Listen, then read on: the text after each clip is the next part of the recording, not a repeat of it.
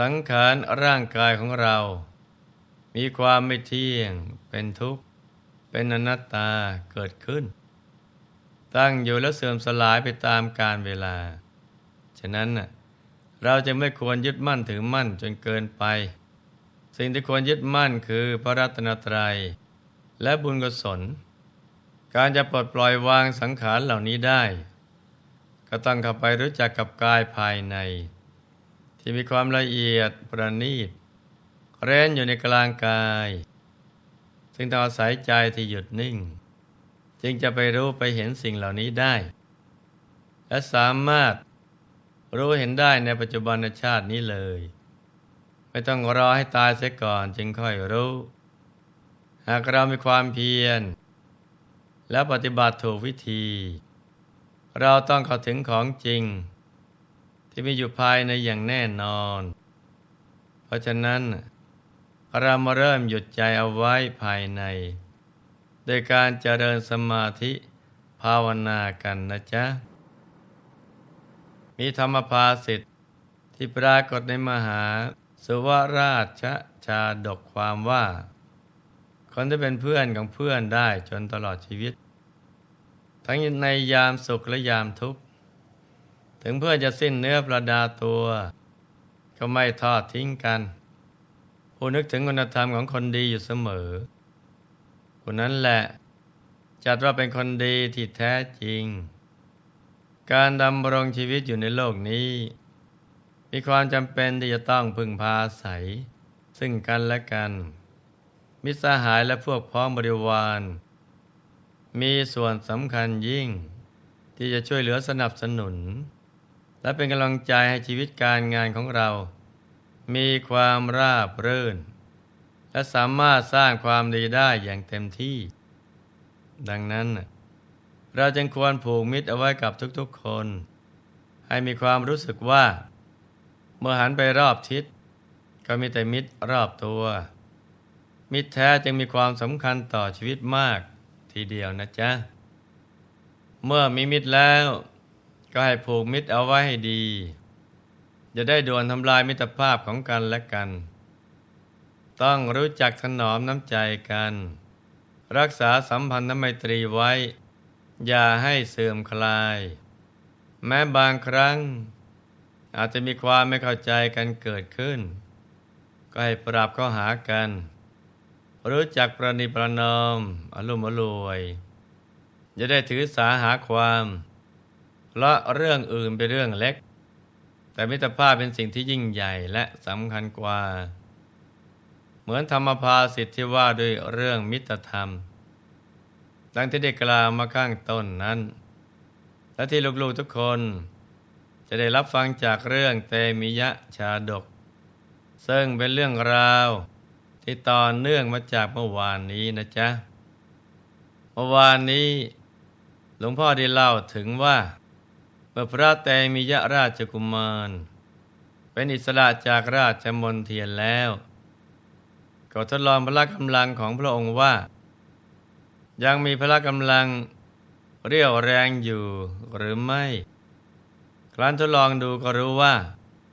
โลกมีพละกำลังมาก ยิ่งกว่าช้างสารซีอีก จึงได้เสด็จดำเนินไปหาสุนันทสารถี ซึ่งกำลังขมักขม้นกับการขุดหลุม ประพานการสนทนาปลาสายกันแล้ว สารถีก็ยังจำพระโอรสไม่ได้ พระโอรสจึงตรัสว่า ท่านจะขุดหลุมไม่ทำไม เรายืนอยู่นี่แล้ว ท่านจะพุทุสร้ายผู้บริสุทธิ์ได้อย่างไร เพราะบุคคลนั่ง หรือนอนใต้ร่มเงาของต้นไม้ใด ไม่พึงหักรานกิ่งของต้นไม้นั้น ผู้บุทุสร้ายมิตรถือว่าเป็นคนเลวทรามเพราะราชาเป็นเหมือนต้นไม้ เราเป็นเหมือนกิ่งไม้ ตัวท่านเป็นเหมือนคนอาศัยร่มเงา ถ้าท่านฝังเราเสียในป่า ท่านก็ได้ชื่อว่าทำในสิ่งที่ไม่เป็นธรรม คนโบราณไม่ว่าจะเป็นชาวไร่ชาวนาไม่ได้ใช้วัวหรือควายตัวใดเทียมเกวียน หรือใช้ไถนาปลูกข้าว แม้การเวลาผ่านไป วัวหรือควายตัวนั้น จะแก่เท่าจนใช้งานต่อไปไม่ได้ เขาก็จะไม่ฆ่าไม่ขาย แต่จะเลี้ยงดูต่อไป จนกว่ามันจะตายไปเอง เพราะถือว่ามันมีคุณที่ได้ทำงานเลี้ยงเรามา เมื่อมันแก่แล้วเราก็ควรจะเลี้ยงมันตอบแทนบ้าง โดยถือว่าผู้บุทุสร้ายต่อผู้มีคุณ เป็นคนอากตันยูเป็นคนที่บัณฑิตตีเตียน และชีวิตของเขาก็จะหาความเจริญรุ่งเรืองได้ยากพระบริษัทได้ทรงนำต้นไม้ ที่เขาได้อาศัยร่มเงามาตรัสเปรียบเทียบว่า แม้ต้นไม้ที่ให้ร่มเงา คนเขายังไม่หักรานกิ่ง ขอพระองค์เป็นผู้ที่มีพระคุณ จะไม่ควรที่จะพุทุสร้าย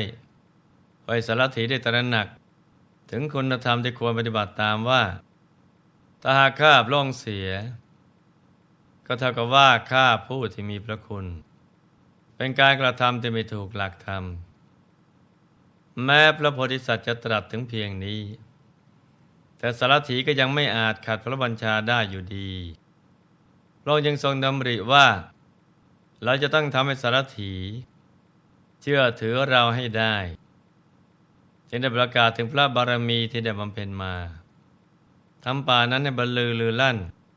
ในเสียงสาธุการของเทวดา จากนั้นจึงได้ตรัสพระคาถา บูชาคุณของมิตรถึงสิบคาถา มีใจความว่า บุคคลใดไม่ได้ประทุษรายมิตร ทั้งเป็นที่อาศัยเลี้ยงชีพของชนเป็นอันมาก บุคคลนั้นไปจากบ้านเรือนของตนไปในที่ไหน ย่อมมีอาหารมากมาย บุคคลใดไม่ได้ประทุษร้ายมิตร บุคคลผู้นั้นไปสู่ชนบท นิคม หรือราชธานีใด ย่อมได้รับการบูชาจากมหาชนในสถานที่เหล่านั้น บุคคลใดไม่ได้ประทุษร้ายมิตร พวกโจรย่อมไม่ทำร้ายบุคคลผู้นั้น แม้กษัตริย์ก็เบียดเบียนเขาไม่ได้ เขาย่อมล่วงพ้นภัยจากหมู่อมิตรทั้งปวงเสียได้ บุคคลใดไม่ได้ประทุษร้ายมิตร ไม่ได้กรดเคืองต่อใครๆเขาย่อมมีไมตรีจิตกลับมาสู่เรือน เป็นผู้สูงสุดในหมู่ญาติ เมื่อเข้าสู่ที่ประชุมชน เขาย่อมได้รับความยินดีปรีดาในที่ประชุมนั้น บุคคลใดไม่ได้ประทุษร้ายมิตรมาเขาสักการะคนเหล่าอื่น ก็ย่อมได้รับการสักการะตอบ เมื่อเคารพคนเหล่าอื่น ก็ย่อมได้รับการเคารพตอบ ก็ย่อมได้รับการยกย่อง และเชิดชูเกียรติในที่นั้น ๆ บุคคลใดไม่ได้ประทุษร้ายมิตร บุคคลผู้นั้นบูชาผู้อื่น ก็ย่อมได้รับการบูชาตอบ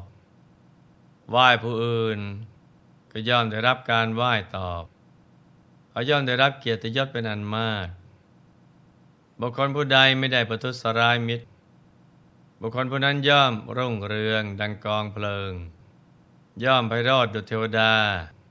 ผู้มีสิริประจำตัวอยู่ฉะนั้น บุคคลผู้ใดไม่ได้ประทุษร้ายมิตรโคทั้งหลายของบุคคลผู้นั้น ย่อมตกลูกบ่อยๆท่านจะพูดที่วานในนาย่อมงอกงาม เขาย่อมได้บริโภค ผลิตผลของพืชพันธุ์ที่ได้หวานเอาไว้อย่างแน่นอน บุคคลผู้ใดไม่ได้ประทุษร้ายมิตร บุคคลผู้นั้นแม้ตกเหวตกภูเขา หรือตกต้นไม้ ย่อมได้ที่พึงอาศัย ไม่เป็นอันตรายแต่อย่างใด บุคคลใดไม่ได้ประทุษร้ายมิตร ลามิตรย่อมย่ำยี บุคคลผู้นั้นไม่ได้เดี๋ยวต้นไทรพุ่มใหญ่ ที่มีรากงอกงาม ซึ่งพายุไม่อาจพัดให้ล้มลงได้ฉะนั้น อยากทำมภาสิททั้งสิบคาถานี้ สรุปความได้ว่า บุคคลใดมิได้ประทุษร้ายมิตรเราไปที่ไหน ก็ย่อมมีผู้ให้การอุปการะเป็นอย่างดี และจะได้รับการบูชาจากมหาชน จะล่วงพ้นจากพยันตรายทั้งหลายทั้งปวง เมื่อเข้าสู่ที่ประชุมชน ก็จะได้รับการยกย่องให้เกียรติ ได้ยศตำแหน่ง บุคคลนั้นจะเป็นที่ประชุมลงแห่งสิริมงคลทั้งปวง เราจะเห็นว่าอานิสงส์การเป็นมิตรแทนนั้น มีคุณนันเอกอันนันและมิตรภาพที่ดีเป็นสิ่งสำคัญมาก ซึ่งกว่าจะสร้างให้เกิดขึ้นได้นั้น ยากแสนยาก ต้องใช้เวลายาวนาน บุคคลแม้มีมิตรที่ดีเพียงคนเดียว แต่ถ้าหากรักษามิตรภาพนั้นให้ยั่งยืน ย่อมได้ที่พึ่งที่อาศัยอันอบอุ่นปลอดภัย ตัวอย่างเช่นพระสารีบุตรเถระ กับพระมหาโมคคัลลานเถระ ซึ่งได้เคยทำหน้าที่เป็นกัลยาณมิตรที่ดี ต่อกันมาหลายภพหลายชาติพอมาในภพชาติสุดท้ายพระสารีบุตรเถระเมื่อครั้งได้ฟังอมตะธรรม จากพระอัสสชิเถระแล้ว ก็ได้ทำหน้าที่กัลยาณมิตร โดยได้นำธรรมานั้น มาบอกแก่เพื่อน จนมีดวงตาเห็นธรรมจนในที่สุดทั้งสองท่าน